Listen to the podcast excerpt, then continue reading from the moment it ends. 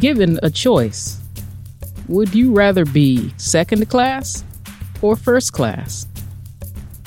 Now, before you answer, please let me at least lay out the differences for you so that you know exactly how to answer this. As Americans, we more or less expect to be thought of as first class folks. Now, I don't mean when we're on a plane necessarily, because that is a choice that can get kinda expensive. But I mean in general. We expect to be treated fairly, meaning no exceptions based on any visible or invisible traits. We expect our voices to be heard. We expect our decisions to be respected. We expect the same treatment as any and everybody else who also calls themselves, well, an American. Simply put, we expect to matter.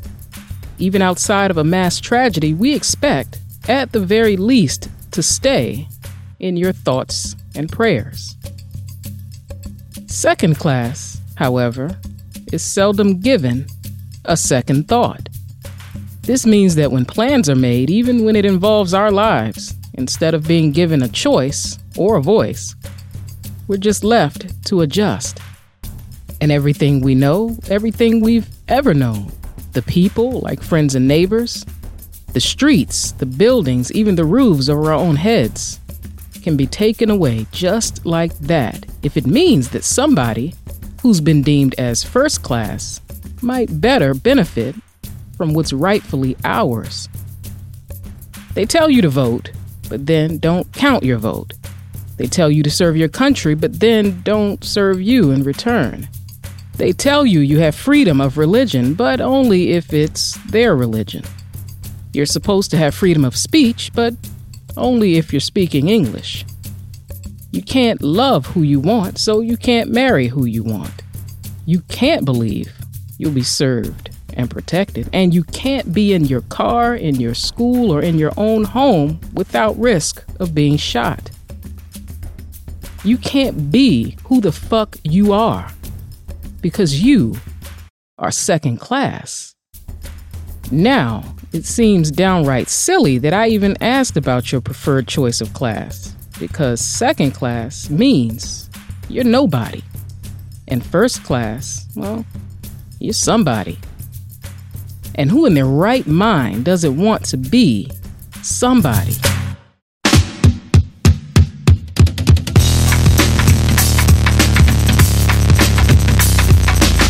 Lakeisha Mitchell was born and raised in Barry Farm 28 years ago, a place where the people expect nothing more than to be treated like the second class people they've been told and shown that they are.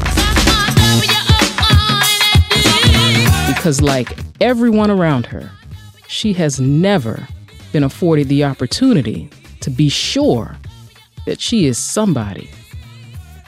Now, Barry Farm, this little neighborhood in southeast DC, is less than 400 acres, so not a significant portion of the roughly 69 square mile city, but big enough. This land was bought by the government back in 1867, right after emancipation, for the sole purpose of being a settlement place for African Americans after the Civil War. Now, this does sound like a nice gesture, right? But this is a relationship between the US government and, well, people that aren't white, so happily ever after is far from where this story is going. Like most things done purportedly for this demographic, this gesture too was half assed. Sure, the land was brokered, of course, isolated from the rest of the city, and that was about it. With their own hands, the people cleared away the thick forest that made up the space, and they themselves built the churches, schools, their own homes, even the roads, which incidentally they named after famous abolitionists. This village for freed men became known as Barry Farm, and its fingerprint has a far more substantial impression on the history of our nation's capital and the establishment of the black community in this city, then I can dare try summarizing right now. But I'll tell you that this once incredibly important community to the settlement of newly freed people began to transition after World War II when the government, by way of eminent domain, took back some parts in order to construct public housing, low rent places for the poor. And that, a ghetto meant only for the second class, is the reputation Barry Farm has upheld since then. Because even in the 60s, the people who lived here were challenging those on the Hill. That's where government people report every day to allegedly work. They were challenging these people during town halls and congressional sessions to treat them and all people like, well, human beings, not just the ones in the city who they considered to be first class. And sadly, they're still having to have this conversation, this often one sided conversation, even today. Now, Barry Farm is the birthplace of the incomparable Junkyard Band, some of the pioneers, after Chuck Brown, of course, of DC's go go music and culture. Their first big hits, Sardines and The Word, released on Def Jam, were songs that popularized the genre and helped take it global during the 80s and the 90s. Today, those public housing dwellings, the 26 acre, 432 units, are being demolished in favor of so called mixed income developments, taking an entire community of people down with every brick.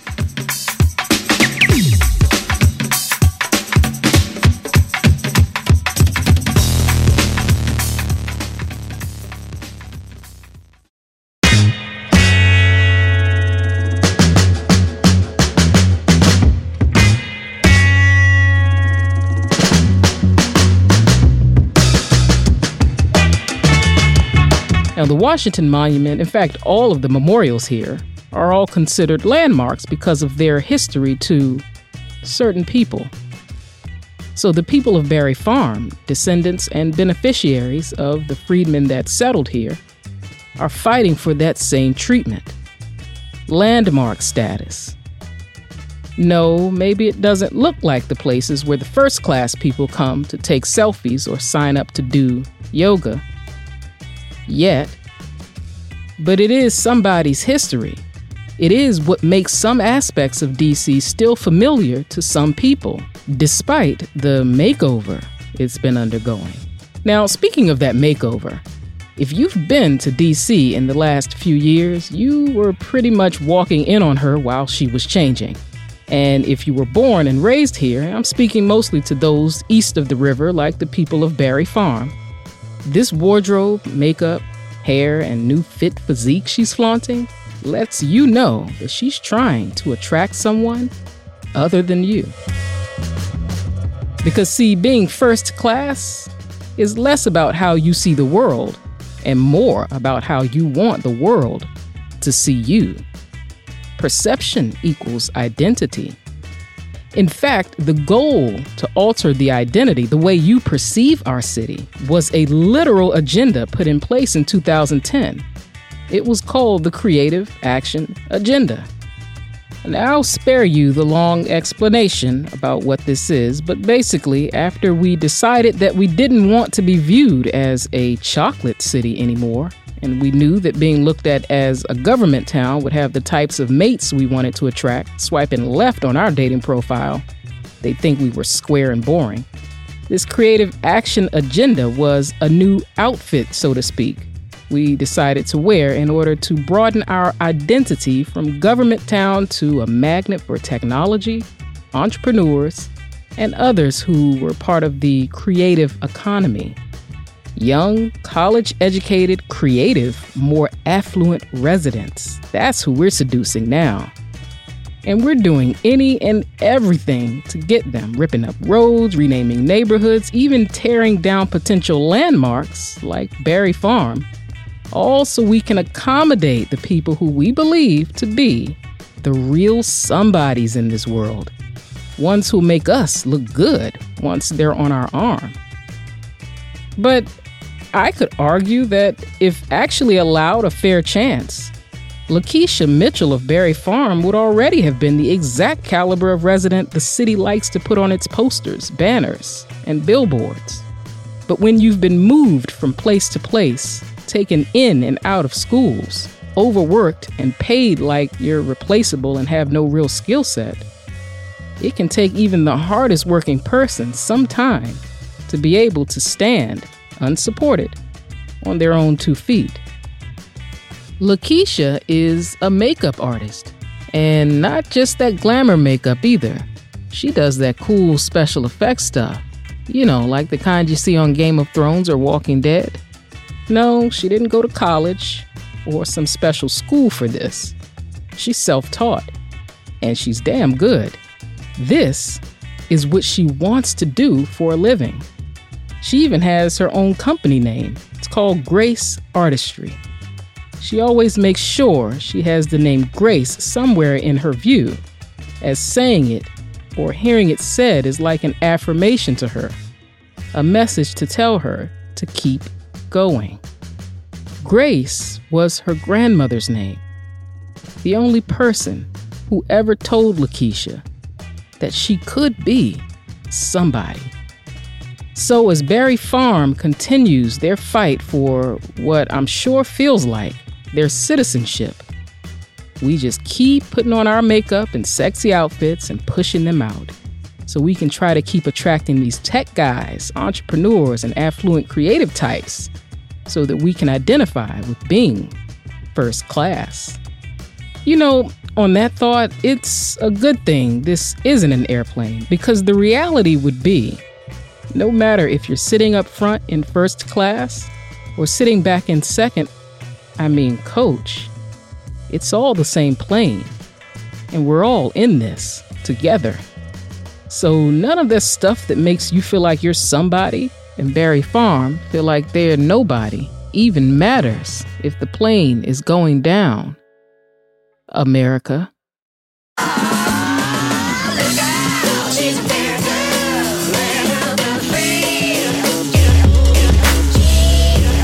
I'm Kayana Ebony Brown, and this is a story of music and men.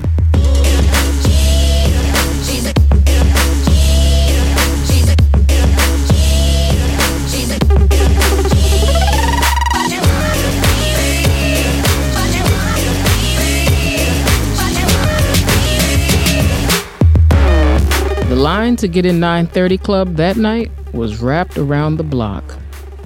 With Lucas following me, I managed to squeeze by and into the front door to get to the ticket booth, immediately noticing a banner up on the wall with the words Tonight, Gavin DeGraw with Hannah Ellis opening. Choosing to ignore it, I gave my attention to a girl wearing all black with black hair, black nails, and black lipstick. I quickly noted the name, Grace on a Hi, my name is sticker plastered across her chest. Before I could say hi and introduce myself, she said, very routinely, Um, we not letting people in yet. I didn't know exactly where I should begin, so I just began. Uh, hi, Grace. Um, I'm not here to I need to talk to the organizer. Look, all hookups are written here on this list. She pointed at a clipboard without even looking at it. Now, if I look down at this list, will your name be on it? Well, no, no, not exactly. No, see. look, miss, I'm going to have to ask you to step to the back of the line.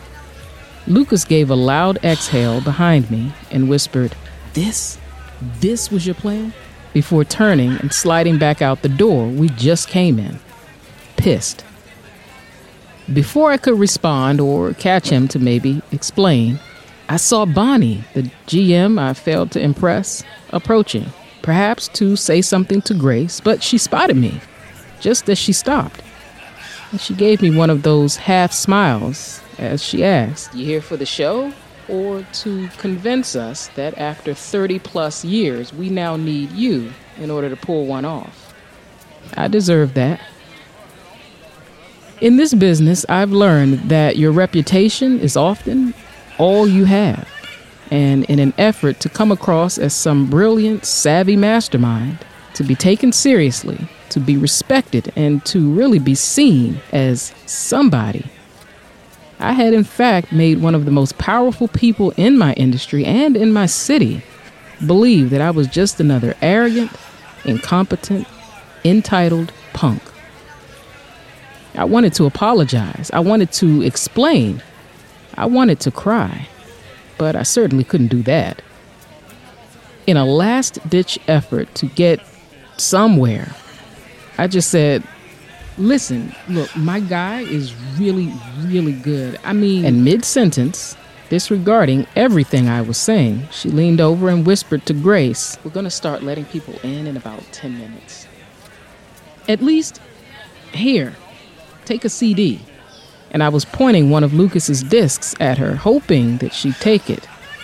If not to reconsider my botched proposal, to at the very least not hold it against Lucas in the future. she sighed while looking at the disc in my hand and then at me. Keep your CD. But I don't need a CD, she added before I could insist. I have the internet. I listened. She nodded as I hung on to every word coming out of her mouth. She turned as if she was done, but doubled back and threw in Janet Fuller. That's who you need. She books the big shows around here. She'll give you a listen. And I wanted to smile, but I kept that tucked away for later. I'd already planned to smile once I got outside. Before I could thank her, she was already gone. Lucas was sitting outside on the curb a few feet away from the line, watching people as they walked up and then realized how far back they actually needed to go to get in line. That that wasn't the plan, I told him. And he looked up at me, confused. That was a last ditch effort to get you on that stage. But you're out here with me, so uh yeah, no, didn't work. But uh get get your guitar out. He didn't understand. Look, man, you may not be sharing that stage with Gavin DeGraw tonight, but you will play for his audience. This, this is your stage. Your album, these are the people who will buy it. I looked around at all the people walking around, biding time before the doors opened for them to be let in to hear one of their favorite artists perform. Not much different from the people standing outside that embassy watching Willie Ortega. No, maybe he wasn't the reason why they had come, but maybe he was the reason why they didn't mind so much standing outside in that moment. I felt like this was the perfect opportunity to emulate that. And to prove my point, I got more specific with Lucas. Like her, she definitely buy it. I said about a college aged girl. And her? And those girls? As a group tried to find the end of the line. And him, him right there, he he'll definitely buy it. And that guy, and that guy right there, and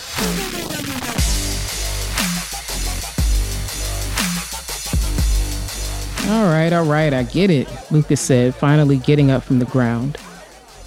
I'd heard Lucas, but at this point, honestly, I didn't even care.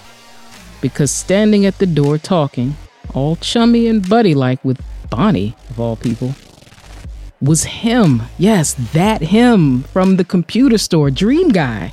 The chocolatey one with the eyes and that beard. My God.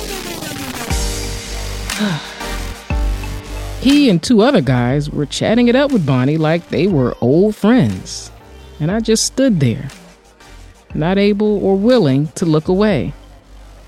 But looking was all I could do. I couldn't remember a single word of that imaginary conversation I'd had with him in the store that day, the simulated encounter where I was all confident and transparent and whatnot. Here I was, given a second chance, and still, again, I had no idea what to do with it. I just stood there, watching, as he actually checked out of the conversation with the group and began scanning the area like he might have been new or unfamiliar with the neighborhood and was taking it all in. Maybe it was fate or just plain happenstance, but Lucas began singing a cover of Alicia Keys' You Don't Know My Name right on cue. No better lyrics to suit my current situation. I watched as Dream Guy nonchalantly scanned the crowd, giving every single person a second or two, until his eyes eventually landed right on me. And that moment felt like forever. And for that moment, those two, maybe even four seconds, I couldn't look away until I did. I looked down of all places to look. I, I admit to the chink in my armor. Because here's the thing I'm a 27 year old kid from DC with no siblings who dropped out of college after just two semesters, so not exactly the subject of bragging for my parents. I don't have a degree, I don't have any money, I don't have a lot of connections. I don't have a team of people working with me in order to make my company or me successful.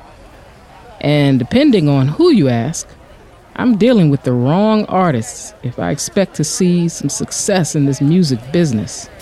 Not to even mention, I'm probably in the wrong town for this kind of thing anyway. So I don't have a whole lot going for me. But what I do have is exactly what it takes to be great the willingness to be wrong or embarrassed or misunderstood or disliked the willingness to flat out fail and then turn over and get back up for more. I am going to make a lot of mistakes. I'm going to be bad at my job sometimes. I may not always be the ideal friend, the perfect daughter, or even the best partner. I'm going to hurt people sometimes, perhaps with negligence, never with malice. I'm going to give good advice and bad advice and I'm going to suck sometimes at taking advice. But when it's all said and done, I'm going to have a hand in helping some of the most talented musicians reach the world with their music and become one of the most influential figures in the entertainment industry of my generation.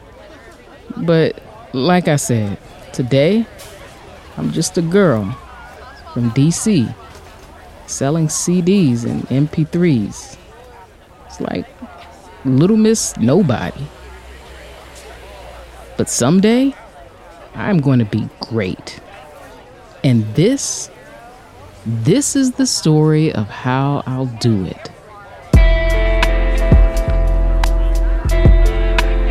So when I looked back up, all I saw was Dream Guy's back as he disappeared into the club leaving the ironic smell of chocolate in the air. And that night, I missed the opportunity to perhaps meet someone that I desperately wanted to get to know because of fear. False expectations appearing real. I promise you, though, fear will not continue to paralyze me, my love, or my professional life forever. But I couldn't dwell on what ifs right now, especially when Lucas was drawing actually quite the crowd at the moment. Some were even putting money into his guitar case without me even asking. So I took the opportunity to begin trading CDs for cash. Because that's the thing. With life, I just roll with the punches. With music, eh, with music, I have a plan. I always have a plan. But with men, I have no idea what I'm doing.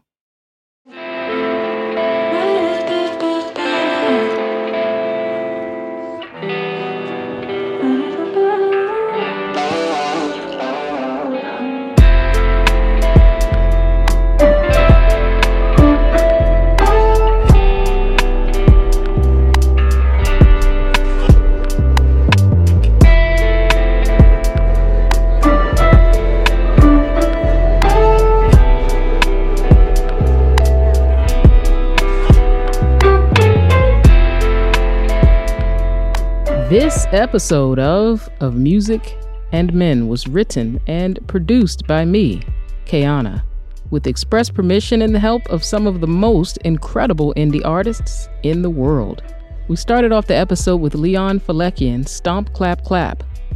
And then we had The Word by the incomparable Junkyard Band. And if you've never heard Go Go from DC before, that's some from about, that was 1986. So that I believe we can call it a classic.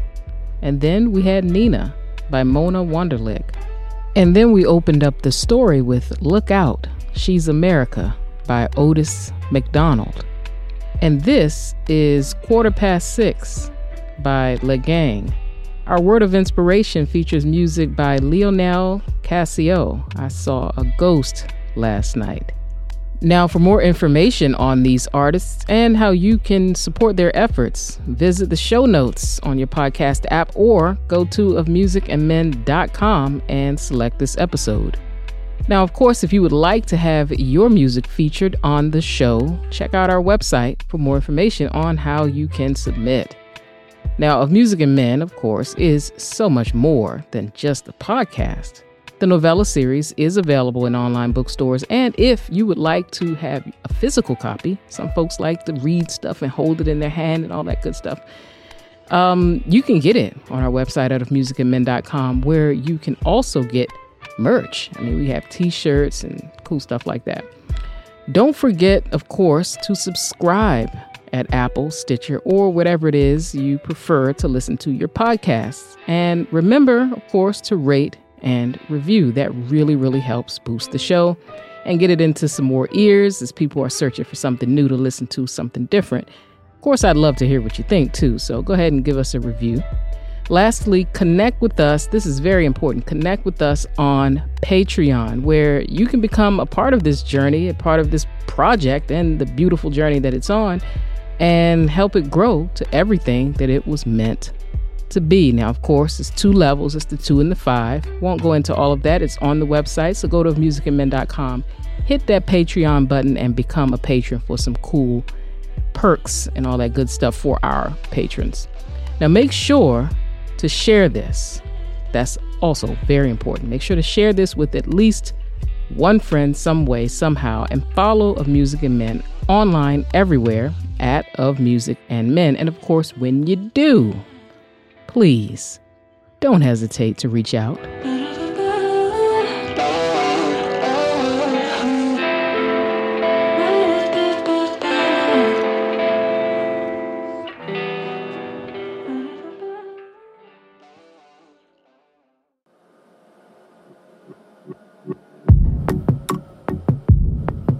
Artists and entrepreneurs are a very unique type. I mean, we face lots of rejection, almost too often for comfort. So, whether you're a seasoned business owner or creator, aspiring to be one, or you just came here because you want to hear a good story, there's nothing wrong with that. I want to always leave you with something to ponder. Until next time. Today's word is from Judy Garland. Always be a first rate version of yourself instead of a second rate version of somebody else. Now, in this episode, we talked a lot about being somebody, but the goal is to be an original version of yourself, whoever that may be. Now, of course, we have athletes, actors, other celebrities, and people like that that we look up to, and we want to model what they do. And there's nothing wrong with that, especially when you're just starting out in something. But try your best always in whatever you do to look for your own voice, and don't be afraid to put your own voice out there. You know, there's another saying that success leaves clues. So if these people are successful, it only makes sense that you might want to emulate what they do in order to at least have some guideline of, of where you're going and what you want to do. But it's very, very important to always look at what it is about yourself that is original and try to push that to the forefront. Regardless of what anyone says, try your best to always be original, an original you, because you'll never be an original version of someone else.